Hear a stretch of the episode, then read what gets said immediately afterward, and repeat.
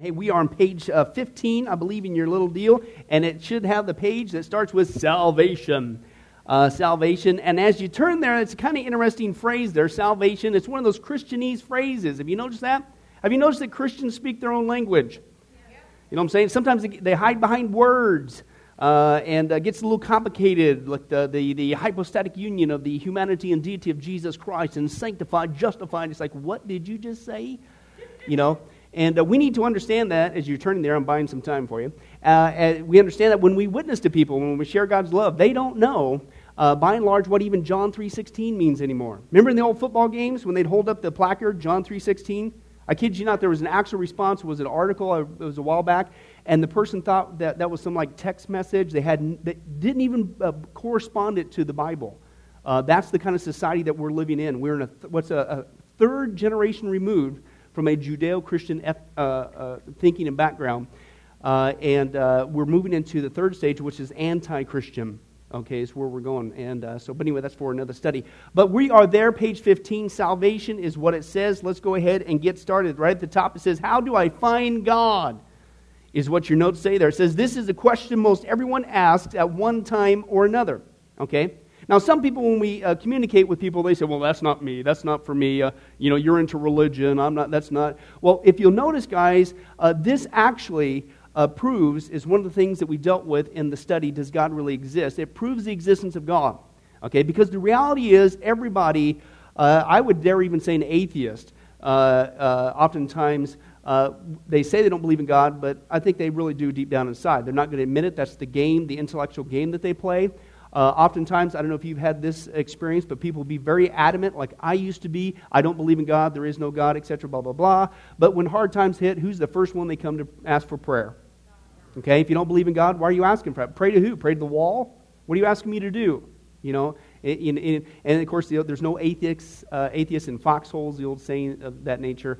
But this actually, if you notice, if you're sharing with people, there's typically three times that people are at least a little bit. They can be adamant, but there's three times in life that typically uh, they will basically start to think about God, okay, is what's going on there. And of course, the big one is at a funeral, okay? And a funeral is basically eternity smacking you up in the face, especially if you have a good old open casket, okay, smacking you up in the face. Uh, oh my goodness, what's going to happen when I die? Now, that's what happened to me. That's what started the uh, spiritual questions for me. I was staring at my friend's corpse in the casket uh, who had died and uh, man, it just, it just naturally, I was confronted with that, and I was very grievous for hours uh, because I had no question, no answers uh, to the questions that I had. Uh, another time that people are typically open to thinking about eternity, things that nature, as strange as this might sound, is at a birth with a baby. And typically there's a window of opportunity. The parents are a little bit spiritual. All of a sudden they may never go to church services, but all of a sudden they want their child dedicated or other ones baptized, which obviously we don't believe in, and I don't believe in. Scripture doesn't teach that. But anyway, uh, so there's a little bit of window open uh, opportunity there. And then the third one is hard times. Okay, and this is why it's important. We're on that study. We just started it. How to have joy in hard times. It's a profound witness. Okay, how many guys you finally woke up to the good news of Jesus Christ? You at least began to search about spiritual things because you went through hard times. That's a very common one uh, oftentimes. And with me, it literally was at the very end with the, the demonic entities and being multiply possessed, I believe, and, and just literally flirting with insanity. It took, it had, I had to go to that extreme before I would bow a knee and look up towards God. And so typically, again, people, they, they may even say, I don't need salvation, there is no God. They're, they seem disinterested, but bank on the fact that the scripture says that's not true. Okay? The Bible says we were created spiritually, morally, in the image of God. The problem is we've sinned, as we'll get into later in the notes, Lord willing, uh, and that we are cut off from God. Okay, but again, this is actually proof. The very fact that people, whether it's a funeral, whether it's a birth, whether it's hard times, even think about God, is a proof that there is a God. And that's what we saw if you uh, memorize the sermon. You got all the memori- sermons memorized, right, John, by now? Praise God.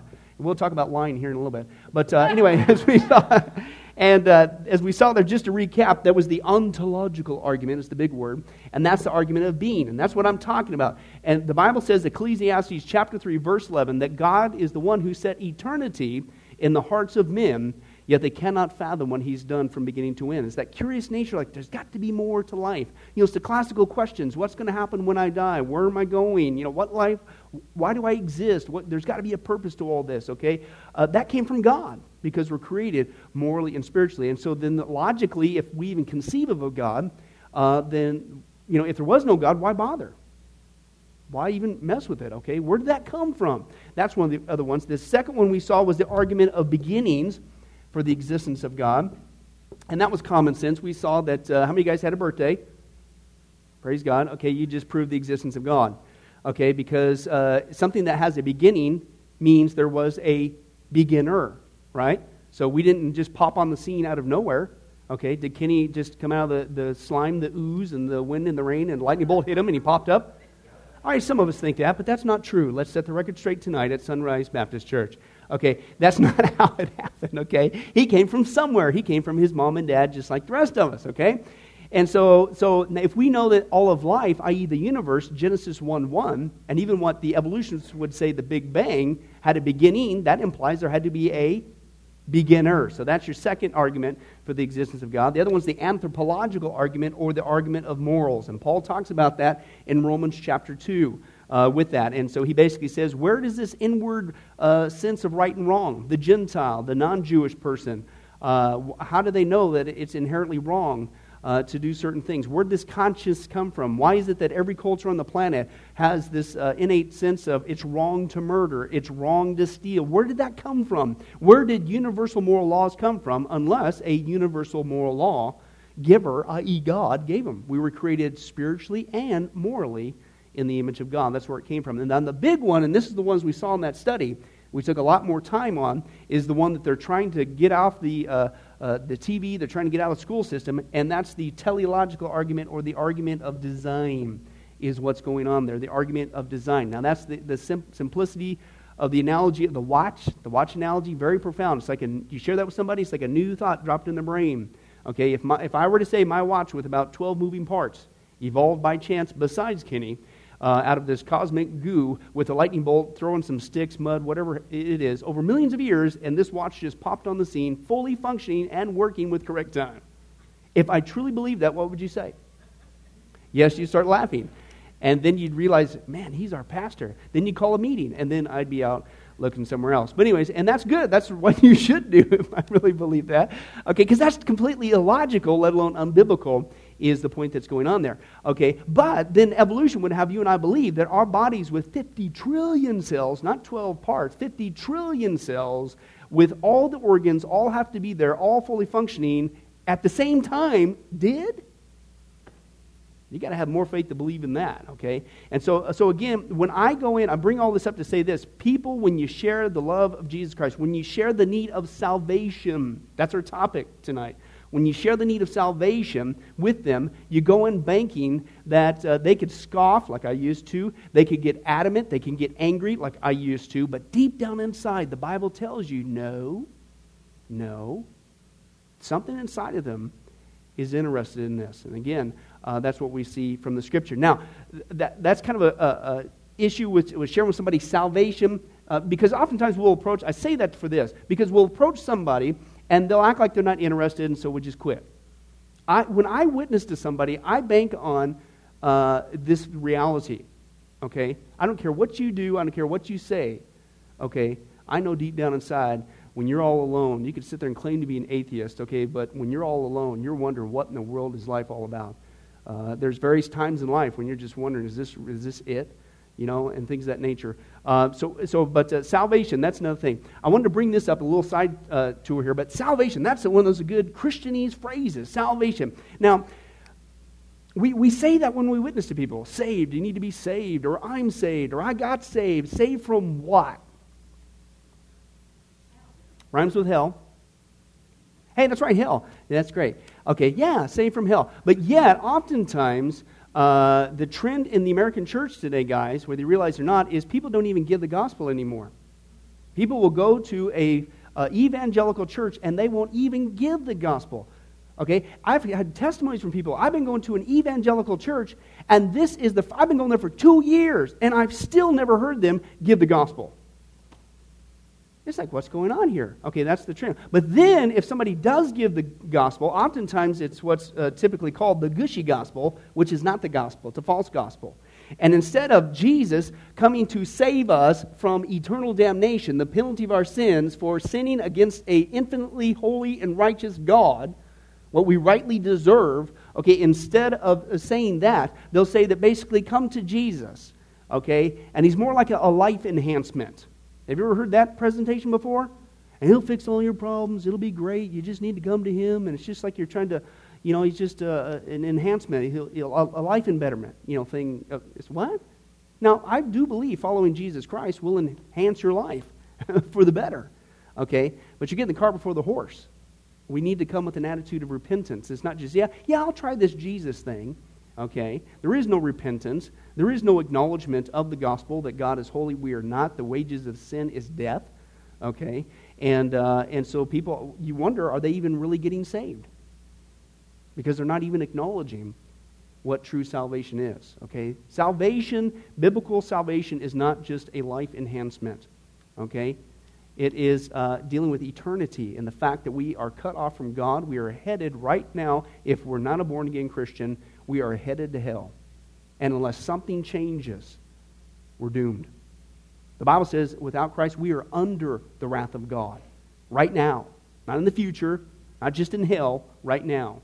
Okay, and it's only His mercy that He doesn't nuke us on the spot. That's how holy He is. Let's continue on. The answer you may get from people may vary uh, depending on who you ask. Most people in our world today would give you the answer there are many ways to God. Okay, now again, we're on the topic of salvation. You even get to the topic of salvation, you start talking to people that they need to get saved, and they probably should ask, What are you talking about? Saved from what? I'm not that. I'm not in danger. You know, you got to break down the Christianese. Let me encourage you to do that. Okay, but you even get that far, then they'll say, Well, who are you? Who are you to have a corner on the truth? How do you know? What makes you any different than so and so? And it's this, this lie, this mantra, if you will, that there are many ways to God that I want to spend a little bit of time on tonight and dispel. Okay? One of the big uh, disseminators of that is right across the street here, okay, from the Baha'i faith. That's where you get a lot of this baloney, and we'll see that hopefully uh, in, in a second. But just in a nutshell, if somebody were to come up to you and say, well, hey, what makes your way any different? I mean, don't all religions basically teach the same? Aren't, don't all paths eventually end up in the same location? What should your response be? No. Okay, then if I'm a non Christian, I'm going to ask you why. Then what are you going to say? This is where I'm getting to. Because. Now, if you want to sound biblical, you say cuzicus. Okay, it sounds like Southern Hebrew or something. It sounds awesome. Okay, or if you want to sound uh, evangelistic and you put uh. Have you ever done that? Put uh on the end of each of your words. Cuz uh, I uh, said uh, cuz uh. Okay, just a little tip. Yeah, refrain from that. That's fun for a little bit, but that doesn't solve the problem. What you need to do is quote Bible. Okay, there's one verse in the Bible that dispels that so adamantly, and you don't have to say, well, that's your interpretation. No, turn to it, and oftentimes uh, when you do that, uh, I, if you have your Bible with you, then have them read it with their own eyes. Don't even quote it. Okay, so could you tell me what this passage says? And that's John 14, 6. Okay, we have that down here at the bottom here. Let's skip, skip down a little bit. It says, Jesus Christ said of himself, I am the way and the truth and the life, and no one comes to the Father but through me. Okay, now notice the article is in between each one of those. Okay, not just a truth, not a way, not a life. He is the way, the truth, the life. And in case you don't get that, he's very emphatic. He says, and no one. That's exclusivity, right? Nobody comes to the Father except through him. So what did Jesus say? No, th- this whole lie that there's many ways to God, that's a lie. I didn't say that. That's why you need to have them read it with their own eyes. This isn't me just sharing my opinion, what I think the Bible says. You read it. It's not a confusing passage. And this is from Jesus. You need to remind them of that. That's what Jesus said. Okay? I didn't say that, he did, okay? And so I want to talk about and I want to dispel outside of just John 14, 6 should be enough, but we live in a skeptic world, about the uniqueness of salvation, the uniqueness of gospel, to dispel this lie that is so pervasive in our world today that aren't all uh, religions basically teaching the same thing. Okay? Now, just to give you a little insight to that, if anybody tells you and comes back with a response, well, aren't all religions basically the same? Don't they all teach the same? What they just told you guys is they two things, is what I've learned. Number one, they don't know anything about true biblical Christianity. To be able to make that statement, they don't know anything of true biblical Christianity. Number two, they certainly don't know anything about other world religions. Because when you take an even cursory look at the other world religions out there, they are diametrically opposed. So, what in the world, how, how in the world, if you've done even a, a cursory study of world religions, even if you're not a Christian, how could you come back with this response? That they all basically teach the same thing.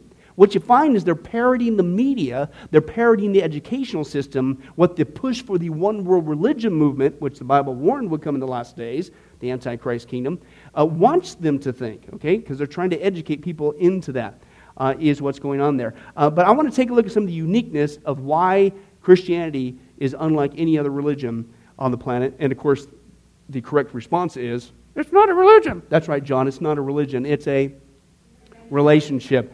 Okay? And uh, again, a lot of uh, religions on the planet, uh, they're man made systems, and they don't talk about this intimacy that we can have with the Creator. You know, and we'll get to that hopefully in a second. But I want to bring up some points why you know uh, Christianity outside of John 14 6 is radically different when it comes to, again, the topic is salvation. And the reason why I want to spend some time on this, just to let you know, is because, hey, we can get all kinds of things wrong, right? You could get your tax form wrong and you'll pay a price, but hopefully you can make it through, right? Uh, you can get some relationships wrong. You can get wrong and the police pull you over. You can get, uh, you can't get this wrong.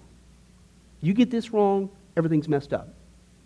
Number one, is a person, individually, your eternal destiny Number two, you better understand what it means to be saved and get beyond the Christianese because we're the ones who are supposed to be telling people this good news. But if we ourselves don't even understand to how to explain this good news correctly, we're messing up the opportunities we do get. Okay, that's why I want to spend a little bit of time on this tonight. Okay, uh, number one, all other religions basically teach that you either uh, are God, some will, two, that you can become God, okay, or here's the big one most of them are this that you can work your way to God. Okay, it's a works based system. So those three things, okay. Now let's take a look at just that aspect. Yep, you're absolutely right, Bonnie. All religions teach the same thing. That's exactly like Christianity. Okay, so how could you how could you make that statement that don't all religions basically teach the same? It's, it's crazy. Okay, uh, here's another one. Here's another. That's the first one. The second one is uh, the Bible is very clear that there are two eternal destinies. One, of course, is heaven, uh, but the other one is rhymes with hell. You guys are catching on tonight. That's praise God. Okay, hell. But uh, uh do uh, as we're going to see, a lot of religions they don't even believe in a hell. Hell is, is mythical. It's a state of mind. Uh, it just flat out doesn't exist. The Bible doesn't really teach that. They just flat out don't believe in that. So you take a look at just this one aspect of what the Bible talks about saved. And again, isn't that the ironic thing?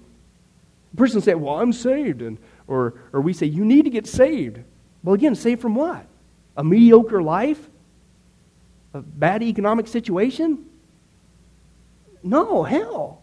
How could you truly explain the gospel? How could you really be explaining salvation if we never talk about what we're saved from? Isn't that weird? Why would we be scared? I mean, if there, hell really exists, you'd think somebody, if they loved you, they'd tell you. They'd tell you. And that's why, if you do the study in the scripture, the stats are Jesus talked twice as much uh, about hell than he ever did about heaven. And people, well, he's just a fearmonger. No, think about it. If that place really existed, and he really knew, and he really was to become the way out of that, if he cared about us, don't you think he'd tell us? He told us twice as much than he did about the good news of heaven because he doesn't want people to go there. Okay? And so, what are we doing when we never talk about that? Sometimes, guys, it's the sting of damnation that grabs people's hearts. And we can't be scared about that. Okay? Many, oh, anybody, I hope everybody in here today, number one, every single day when you get up, you thank Jesus for your salvation. Number two, I hope you don't, I hope you are a little explicit. Every day, I spell it out like this Thank you, Jesus, not just for saving me. Thank you, Jesus, for saving me from eternal damnation in hell. I don't care how bad the day is. Whoo, that puts a smile on your face. The rest of the day could go down the tubes. Man, I'm not going to hell. All right? Now, uh, again, so sometimes we need to share that. So, hell is a defining factor. Do all religions teach there is a hell? Of course not. So, how in the world then can you make this statement? They all basically teach the same thing. They all lead to heaven. It's crazy. Yes, quickly. Yes, and I'll try to repeat them. So please keep them short.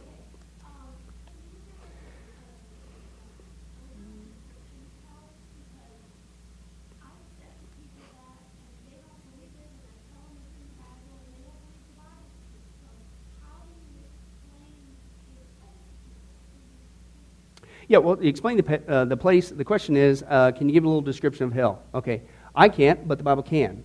And that's the issue with what we talk about with hell. Hell, if you do the cursory study on that, uh, it talks about it's a place of eternal, uh, list, list some words. Damnation is one of them. Uh, eternal fire, eternal punishment is what's going on there. Uh, it's a horrible place of anguish. Just one minute. Horrible place of anguish where you got weeping, you got gnashing of teeth, uh, you got uh, Luke chapter 16 is a great uh, passage if you want to look that up with the rich man and Lazarus.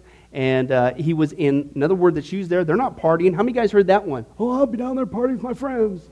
No, you won't. Uh, at all. Uh, the scripture there, Luke 16, let me go ahead and write it up here. Luke 16, he says he was in torment. In torment, he looked up. And he was just begging just for a drop of water very quickly.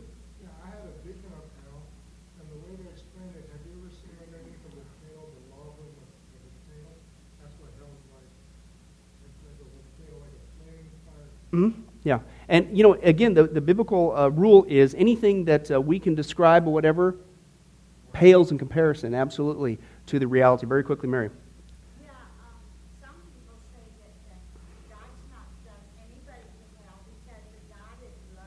Oh, man, now you're jumping in my notes on the next page that I don't think I'm ever going to get to.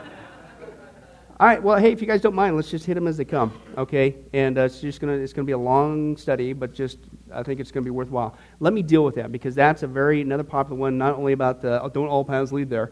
Uh, actually, that person's God that would say. Let me reiterate the question that people would say uh, that my God is a God of love and He would never send anybody to hell. Can I be blunt with you? I'm going to give you the answer and then I'm going to explain why I'm going to say this. Okay?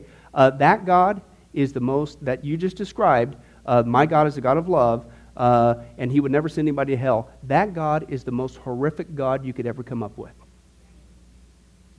It is, I, I oh, you talk about ogre, you talk about hellish. It's that God that you just described. Why? Because you cannot have true love without true justice. Right? God cannot be love. God is multifaceted in his character. He's one, Okay, but he presents himself in different uh, characteristics. Okay, but he's still one. If you could, uh, don't, don't admire my artwork here. That's supposed to be a diamond with many facets. Huh? Now, how many guys realize that uh, I never filled out in the TV guide, it said you draw Skippy the turtle and whatever that? I, I, I never sent mine in, so as you can tell. But anyway, but he's, God is one, but he shows us that he is love on one facet, he is holy. On another facet, he is just. On another facet, he is righteous. On, you know what I'm saying? But they're all just facets of the one God, right? So, so my point being in that, you cannot separate love from justice. God has to be all of that. Let me give an example. It's common sense. Okay? If you're going to say, well, my God would never sin by. Really? Okay. So what you're saying is uh, if, if somebody were to come into your house and were to murder your family, instantaneously, what is the natural response that you desire? I want justice, right? Okay, now, let's say they actually uh, uh, find the guy who did it, the culprit. Okay, you actually go to the court, okay, room, and you actually are there, and the, the guy's totally guilty. I mean, there's no if, ands, or buts. There's no like a long, giant jury discussion. It's like, man, you are so guilty, you're guilty. Now, the judge gets up there, okay, and he says, you know what? I'm a loving judge. And uh, I believe that nobody should be punished.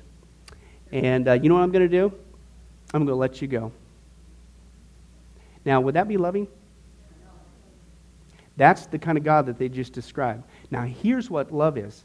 When you understand the wrath of God, when you understand the holiness of God, when you understand salvation and where we are supposed to go for our sins, and then what God did, it amplifies His love. That God cheapens the love of God, okay, and makes him into a horrible ogre. Okay? Because here's what God did. Okay, God, by all rights, Okay, the gavel has been passed. All have sinned, fall short of the glory of God. We have all rebelled against God. We are all headed to uh, hell. That's what we deserve. Now, wonder of wonders, God, and think of it from God's perspective, He could have nuked the planet and started all over, right? Think about it. He could have, right? But he didn't, okay, is what's going on there. And, and so here's what God did, okay? Because he's not just just, and he is, it's just of the whole, okay? He is love. And so here's what God did. He then, the judge of the universe, he didn't say, Well, I'll let you go. Would it be right if God were to let Hitler go?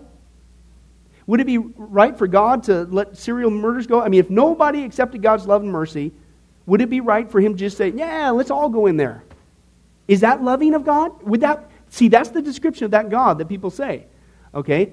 That's a horrible God. But here he is, because God's love, here's what he did. He satisfied his justice and maintained love in an amazing way because he is the judge of the universe. And so after the gavel passed, all have sinned and fall short of the glory of God. The wages of sin is death. Done. Over.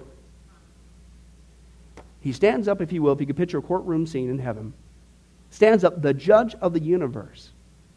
Okay? And he stands up and he says, Okay, here's my son ushers his son right beside you. You're the murderer. And he says, um, he's going to pay the price for you. Well, oh, what's the price? Oh, yeah, he's going to die for you. And he never did nothing. And he's my son. Now that's love. Do you see why that statement? Break it down. I would never want that God ever. That is a horrible, ogre, rotten God to say that I would never send anybody to hell. But God maintains his love and his justice all in the same time because he did what only he could do. Aren't you glad that God stepped off his throne, if you will, and, and, and did what only he could do? Provide the way out of this mess. You see what I'm saying? Okay, let's continue on. Great question. Uh, it says there's many ways to God. Okay, so we're trying to dispel that issue. I'm not, you're going to be on this for a long time. Uh, here's another aspect why Christianity is unique. There's no way that all religions teach the same thing. It's, it's, it's this is uh, Jesus, here's another one, is alive. Right? Major difference. Okay, Buddha is dead. Okay, Muhammad is dead. Conf- oh, great confused one, I mean, Confucius is dead. Okay, Jesus is alive. So, do all uh, religions teach that their major teachers, Jesus didn't leave us with that option, but we'll play with that, uh, that they're all uh, alive. All right, so then how in the world could you make this statement that all religions are basically the same? It, it's, it's crazy, okay? Let's continue on with a couple other uh, aspects of the uniqueness of that. Uh, Jesus declared himself to be the Messiah. Open your Bibles very quickly to John chapter 4. John chapter 4.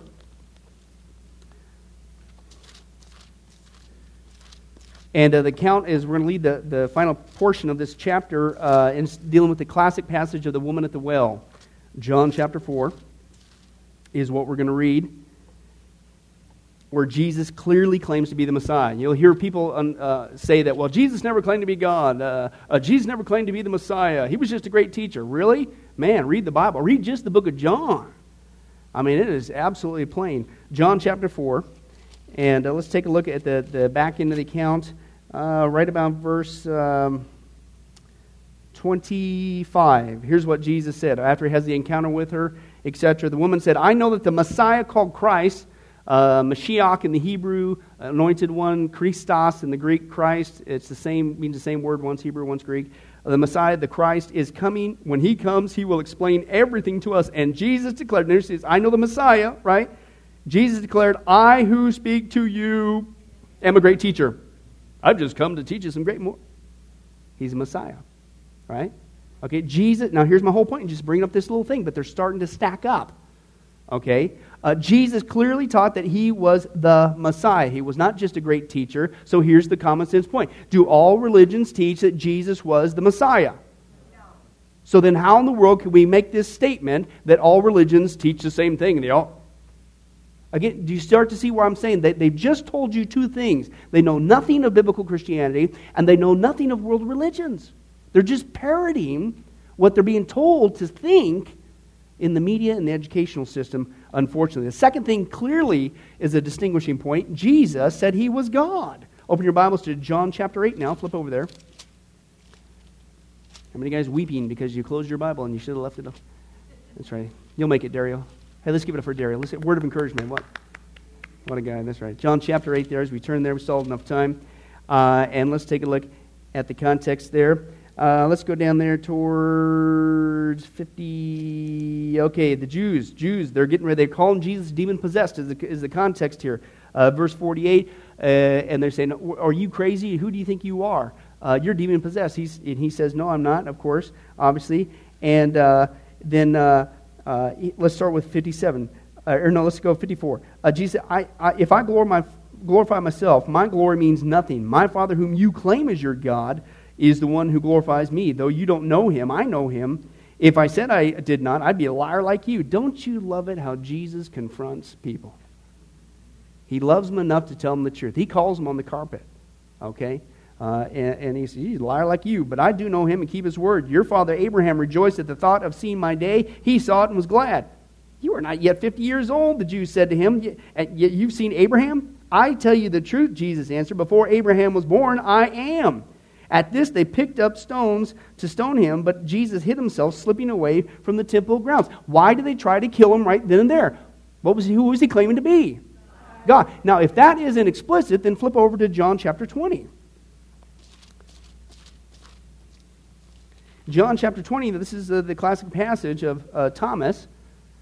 And uh, as he's doubting, Jesus already been resurrected, but he wasn't there when he showed up. So he's if I don't see the nails and you know, and stuff like that. So that's the passage. That's the context. John chapter 20. Okay, and uh, here's uh, verse 26. Here's what he says. A week later, his disciples were in the house again, and Thomas was with them. Though the doors were locked, Jesus came and stood among them and said, "Peace be with you." And then he said to Thomas, "Put your finger here." Aren't you glad that God is merciful? Even when we doubt. Aren't you glad the passage that says, uh, that even when we are not faithful, God remains faithful. Isn't that a comfort? Okay, he says, Peace be with you. Then he said to Thomas, Put your finger here, see my hands. Reach out your hand and put it into my side. Stop doubting and believe. And Thomas said to him, My Lord and my great teacher. You're another avatar that's appeared on the planet to help us improve humanity as we usher into an age of utopia. Oh, I'm sorry, wrong translation. It's the purple cover. It's called the Barney version. Don't read it. Okay? Uh, here's what he said. He says, My Lord and my what? God. Okay, man, you can't get any more clear than that. That's just a couple passages clearly dealing with the deity of Jesus Christ. That one's extremely blunt. Now, here's the point. Okay, do all religions teach that Jesus was God? Okay, then how in the world can we make this statement that all religions basically teach the same thing? It's absolutely uh, crazy. Let's go again. Uh, Jesus, the Bible says, is the one who's responsible for creation. Open your Bibles to uh, Colossians chapter 1. Colossians chapter 1. Galatians, Ephesians, Philippians, Colossians. Gary eats popcorn, is how a guy said. That's how you remember that Galatians, Ephesians, Philippians, Colossians. Okay? But that didn't work for me in Bible college. I came up with my own acronym. It's called uh, Gary Eats Putrid Chicken. Okay, and for some reason that stuck in my brain, Ruth, and it works. Okay, for some of you tonight, you're going to thank me later, hopefully. Anyway, I stalled enough time. Colossians chapter 1. Uh, let's take a look. Verse 15. He, speaking of Jesus, of course, is the what? The image of the invisible God. There's another one. You want to see God? Who are you looking at? Jesus, right there, okay? And he says uh, he's the firstborn. Literally, I don't have a whole lot of time to deal with that. It's prototokos, that's in the Greek there. Literally means preeminent one. What's unfortunate, Jehovah's Witnesses, other people who want to deny the deity of Jesus Christ, will take that word and think it's like a firstborn of creation. He's just a natural birth. That's not what's going on. The word literally means preeminent one. Okay, of all those who have ever entered into creation, he, Philippians chapter 2, took on the form of, uh, took on flesh, the form of a servant, humbled himself, okay? Okay, he did enter into creation, okay? but uh, it literally means he's the preeminent one. He, the, of all who've ever entered into creation, he's the preeminent one. That's all it's talking about. And it, later in the passage here, it says the same thing uh, about being raised from the dead. All who've been raised from the dead, again, first, he's the preeminent one, okay, etc. And that's why the passage is dealing with his authority And that's why he's the preeminent one. Whether it's coming into creation, whether it's being raised from the dead, he's above all power and authority. But the passage that I want to deal with here is talking about where and who is responsible for creation. This is what it says there. He's the firstborn over all creation, for by him, Jesus, all things were what? Created. Now, in case you're not, if you don't understand what all means, I love how the Bible is very practical. Breaks it down for you, Tom.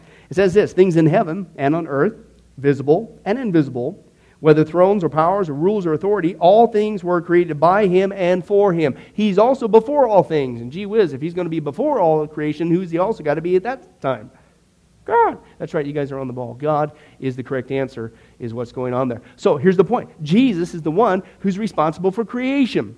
Okay? Do all religions teach that the universe, all of life, came from Jesus, by him and for him?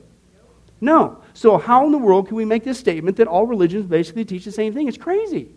Absolutely ludicrous. Again, if somebody says that with absolute confidence in love, you could just translate that statement oh, you're just parodying the media and the educational system because you don't know anything about uh, true biblical Christianity and you're just, you're, you're, you don't know anything about world religions. Okay? Uh, uh, uh some, act, some religions would say that we are created. Two, two elephants are fighting together and they got in a scuffle and the blood was dripping off their backs and that's why we have what we have today. Yep, that's exactly like the Bible. You're absolutely right, John. Uh, all religions. Uh, that's exactly what the Bible says. We were, you know, in the beginning, two elephants got in a big fat fight. And the blood, which it, it's just absolutely crazy. And again, of course, Jesus teaches that he is the only way uh, to heaven. Uh, he is totally unique. The glorious gospel, salvation, that's what we're talking about, that the Bible talks about, uh, is the only one that talks about having an intimate relationship with God. Right? A lot of them says, you know, that uh, you'll never know God, that God is disinterested in us. Okay? That he, he, even if they want to say there is a God, they'll say he got it kick-started and then just we're all on our own. Okay? Or some would teach that you can never even know uh, that you can have a relationship with God, let alone if you could even make it to an eternal paradise. Okay? Uh, so again, this aspect of having an intimate relationship with God, and dare I say, even now, as born again Christians, as the temple of the Holy Spirit. We have an intimate walk with Jesus now before we get to see him face to face in heaven. It's only found in Jesus, not in Buddha, not in Joseph Smith, not in Mary, not in good works. It's only found in Jesus. And so, therefore, why do you think the enemy would be working so hard, okay, at trying to promote this absolutely ludicrous statement that all religions basically teach the same thing? Because he's evil. That's right, Freddie, because he's evil. It's obvious. You know, it's, it's there. He is evil, okay, uh, is what's going on there. Again, that's what we're talking about salvation, okay? Salvation, by nature of what we were explaining tonight, guys, flies in the face of this world. It's exclusive, right? It's exclusive. I didn't say that. Jesus said that. That's what we're dealing with, John 14, 6. Now, what is the one thing this world absolutely detests? For us, they, right? Have you ever shared with somebody? And they literally said, Well, who are you? Who are you to think you have a corner on the truth? Who are you to say that your religion is better than blah, blah? I'm not saying this. Jesus is. That's the power and the importance of you read that. You tell, I'm not making this up. And really, what that does is it transfers it from personal opinion to if you want to buck at it, it's not me. Start bucking at the Bible. Some people still will. I probably would have. I'll guarantee you back in my day, unfortunately. Uh, but still, you get it off of the personal opinion uh, aspect is what's going on there. But why would the enemy work at that? Because he knows it's true. He knows that all the other religions on the planet lead to a dead end called hell. Okay? Now, let me explain to you very quickly, in closing, his character, and then we'll have to continue on uh, on this topic next week, uh, Lord willing. Uh, there's two different Greek words in the Bible for evil. Okay? If you're taking notes there. The first one is kakos. Okay? So, what's going on there? It's an intriguing word, but it's Greek. Okay? Okay? And poneros. Okay? Now, they both are translated in the English as evil, and that's correct. Okay? Is what's going on there. But if you know a little bit of the Greek, a little nugget pops out. Okay? This one here, uh, kakos, means just like a moral evil, somebody did something that was bad. Let me give you an example. Okay, guy goes into a 7 Eleven over here and he robs the store. Okay, that's kakos, That's bad. You shouldn't do that. That's morally wrong. That's evil, right? Okay, he was at a, at a gunpoint. Well, the cops Praise God for L.A. Las, or Las Vegas PD. Metro, is that what you call them? Really, Metro? Oh, give it up for Metro. Okay, anyway, so they, they surrounded him, and there's no way out. They got the whole building. He can't, he's not going anywhere, right? So the guy gives up. Okay, that's a kakos situation. Okay, that was evil. That's wrong. Here's Poneros. Means evil too, but let me, let me give you the same scenario. Okay? Uh, is same guy goes into the 7 Eleven, uh, get held up, and gunpoint. Metro shows up, does their job. There's no way out. Might as well just give up. But this guy doesn't. He is so evil. Okay? He knows there's no way. His gig is up. There's no way out of this mess. And so what he does is he takes his gun and he starts capping. He starts killing as many people as he can before the metro rushes in and takes him down. Now, can I tell you which word is used of the devil? Poneros is what's used. And boy, does that explain some things or what. The devil knows that his gig is up. His time is up. He's over. Jesus has utterly defeated him. He has been emptied. He has been shattered. Read the rest of Colossians chapter 1. He is defeated. He's the big fat loser. And ultimately, he is headed into the lake of fire. He knows it. He probably knows the Bible uh, better than you and I could ever shake a stick at. He knows his future, but he is so stinking evil. He's so poneros that he's seen how many people he can take down with him. And one of the biggest lies that he's using today is what I want to dispel tonight is this lie that hopefully you have a better understanding of how ludicrous it is that all religions basically teach the same thing. That's why he would do that, because he is that evil. Quickly, and we have to close.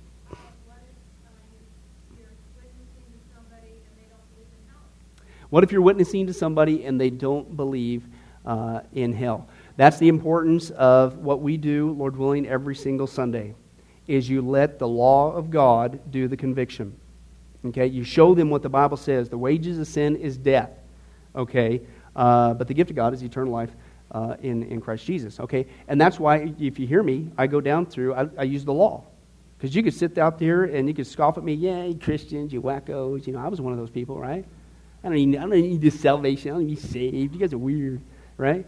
You know, Listen to that preacher. He keeps telling dumb, corny jokes. Who, what do you think you're made of? Anyway, so, but, uh, but anyway, so I know you're out there. But anyway, so, anyway, so, but at the end, I let the Word of God do its work. Okay, it's like this. Have you ever told a lie? Yeah, yeah, we've all told a lie. That, that's the ninth commandment. You shall not bear false witness. Have you ever uh, uh, told, uh, stolen something? Yeah, okay, yeah. Have you ever, you just go down the list. Have you ever used God's name in vain? That's blasphemy. And, you know, just go on and on down the list. And what happens is the person's countenance usually begins to change. You know, and then they'll start to rationalize. Well, if everybody lies, doesn't make it right. We, we haven't even got to the, this second page, okay, dealing with the aspect of holiness. If you don't understand the holiness of God, you'll never understand salvation, and you certainly won't appreciate it like you should. Okay? Because when you understand how holy God is, and He says, I'm so holy you can't even tell a lie. That's how holy I am, to be in my presence. Because that's the ultimate issue, right? Most people who disbelieve in hell do believe in a heaven. Most. Okay? So then that's what you play on to answer your question. Okay, then on what basis are you going to be in heaven? Would you agree that God, even their version of God, is love and good and right and he doesn't do you know bad things and most yeah uh-huh uh-huh okay so so then you basically have got him into the corner with god is holy right he is good and then what you do is you use the law of god uh, to demonstrate their non-goodness right Okay, and they show, well, well now you got a dilemma, don't you? How is that which is holy or good going to have a relationship with that which is unholy? You've lied, you've stolen, you've, you've blasphemed God, you've committed adultery. Uh, co- I'm done with coveting. Our whole economy banks on us coveting, doesn't it? Every single commercial is a temptation to covet. That's a sin against God. That's how holy He is. You never hear much about that, but that's what's going on there. Okay, and so then at that point, as their countenance begins to change, it's like, oh, yeah, I, I do have a dilemma there.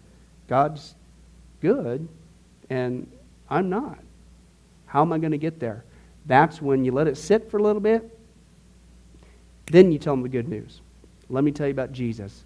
God is the supreme judge. And the wages of what I just explained to you and what you've just admitted, we deserve to die. We don't deserve to go and be with God. We're separated from God. Now, whether you want to believe it's a hell or what, but we are separated from God. But here's the good news God is the judge of the universe. And can I tell you something? Even though we've done that, he, he took off his robe and, and, and gave his son in the heavenly courtroom. And that's the good news. That's what the word gospel means. That's the good news that I'm here to tell you. That if you would just accept the fact what God says, that he has given his son in his heavenly courtroom to pay the price for your sin or badness, however you want to do it, he will accept you. He will forgive you, and he will make you his child. He'll adopt you into his forever family. Okay? Don't get the cart before the horse. Sometimes we don't allow the law to do its work so that that brings remorse. That should bring an attitude of repentance. Then you explain the gospel. Okay? Because it's very dangerous if you go the other way. Because typically it's like, what are they, are they, is there even any repentance? Is there any even acknowledgement of sin? Is there any even acknowledgement of their dilemma? What, again, what are they saved from? That's the whole goal. Saved from what? A bad life? Mediocre existence? No, you're saved from hell. Okay? Is what's going on there. So again, I would use the law. Hey, I would love to take more questions. That would be awesome. One question.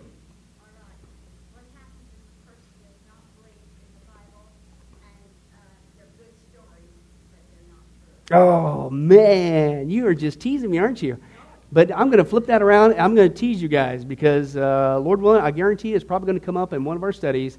But I'll leave you with this acronym. If, if uh, Gary eats putrid chicken doesn't help you, remember the order of Galatians, Ephesians, Philippians, and Colossians. Anybody ask you who's a skeptic of the Bible? All you got to do is remember this one Bubba Jones and Earl T. Mason ate peppered squirrel sausage. And if you remember that, you will have the 10 lines of logical evidence why the Bible is unlike any other book on the planet. But thanks for that question, Mary. We'll have to get to that next time. Let's close in prayer. Well, hi, this is Billy Crone of Get a Life Ministries, and I hope you were blessed with this study. But in closing, let me ask you one final question. If you were to die today, are you sure that you go to heaven and not hell? Before you answer that, let me share a couple things that the Bible says. Did you know that the Bible says that God is holy and that we are not? And the wages of our sin or unholiness is death? In other words, we deserve to die and go straight to hell and be separated from God for all eternity. This is the great cosmic dilemma. God, who is holy and we are not, how can we have a relationship with Him? The two will never mix. Now, to make matters worse, we don't even want to admit this, even though God already knows He's God. And so God, out of love, gave us something called the Ten Commandments. The Ten Commandments were not something to just memorize or stick on your wall to give the appearance of being a religious person. The Ten Commandments were God's divine x ray, if you will, into our heart and soul to reveal this truth that we need to admit. And that is this that God is holy and that we are not. We are disqualified for heaven. So let's take a look at that divine x ray that God's trying to get us to realize. Uh, the, the Ten Commandments, the, the ninth one says, You shall not bear false witness. That's lying. Okay? How many guys have ever told a lie? Raise your hand. Okay? Well, if you didn't raise your hand, you just did. You just told a lie because we've all done that. Well, that makes us a liar. The, another Ten Commandment says that you shall not steal. Don't ever take anything without permission. How many of you guys uh, have ever done that? Well, you guys already said you're a bunch of liars. All of our hands should have went up on that one. And for being honest, God already knows. Folks, we've all taken something. We've stolen something, right? That makes us a thief. Another Ten Commandments says that you shall not use the Lord's name in vain. He's not just holy, even His name is holy. Hey, folks, let's be honest. If you can believe it, even the name of Jesus Christ uh, has been turned into a common cuss word. Well, the Bible says that's a sin of blasphemy. Now we're a, a blasphemer. The Bible says you shall not commit adultery. And Jesus said, here's his standard. Uh, uh, even if you look at another person with lust in your eye, you committed adultery in your heart. Wow, so now we're an adulterer. The Bible says you shall not murder. And you might think, well, hey, at least I haven't done that one. Really? Again, the Bible says that the sin of hatred, wishing somebody was dead, okay, that, that's the same thing. Uh, it's akin to the sin of murder. It's just you pulled the trigger in your heart, but God sees the heart. Hey, folks, that's just five out of ten. How are you doing? You still think you're going to get to heaven on your own? You still think that you're qualified, that you're holy like God, and you could bridge the gap and have a relationship with Him forever? I don't think so. I mean, what did we just see? You're going to stand before God, and so am I. We all are. And we're going to have to give an account for who we are. Hey, hey God, let me in.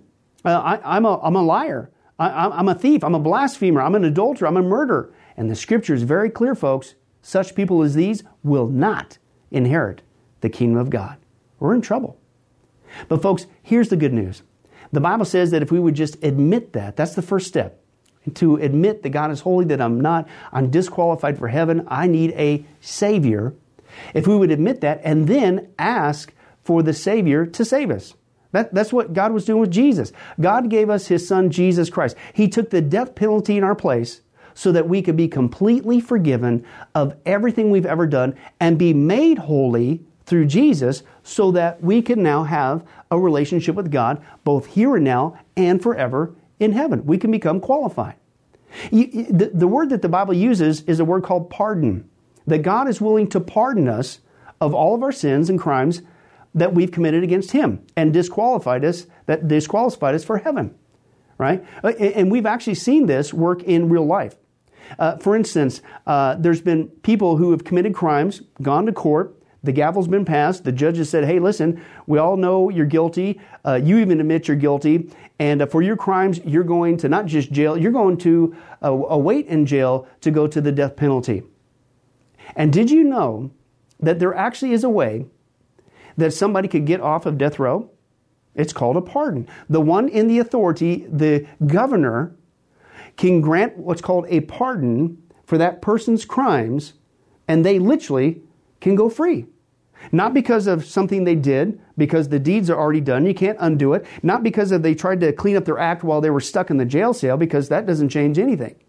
But simply out of mercy, the person who has the authority can give them a pardon and they can go free. And did you know it's actually on historical record that there have been people who have been granted a pardon from the death penalty and they've refused to take it? And so, even though the offer was there to be set free, they themselves still had to go to the death penalty. Folks, in a nutshell, that's what God's doing every single day with all of us this side of heaven. While you still have breath, you still have an opportunity to receive God's pardon. He's willing to forgive you of all your sins if you would just receive His pardon through Jesus Christ. Again, that's what He was doing on the cross. The cross was the death penalty of the day.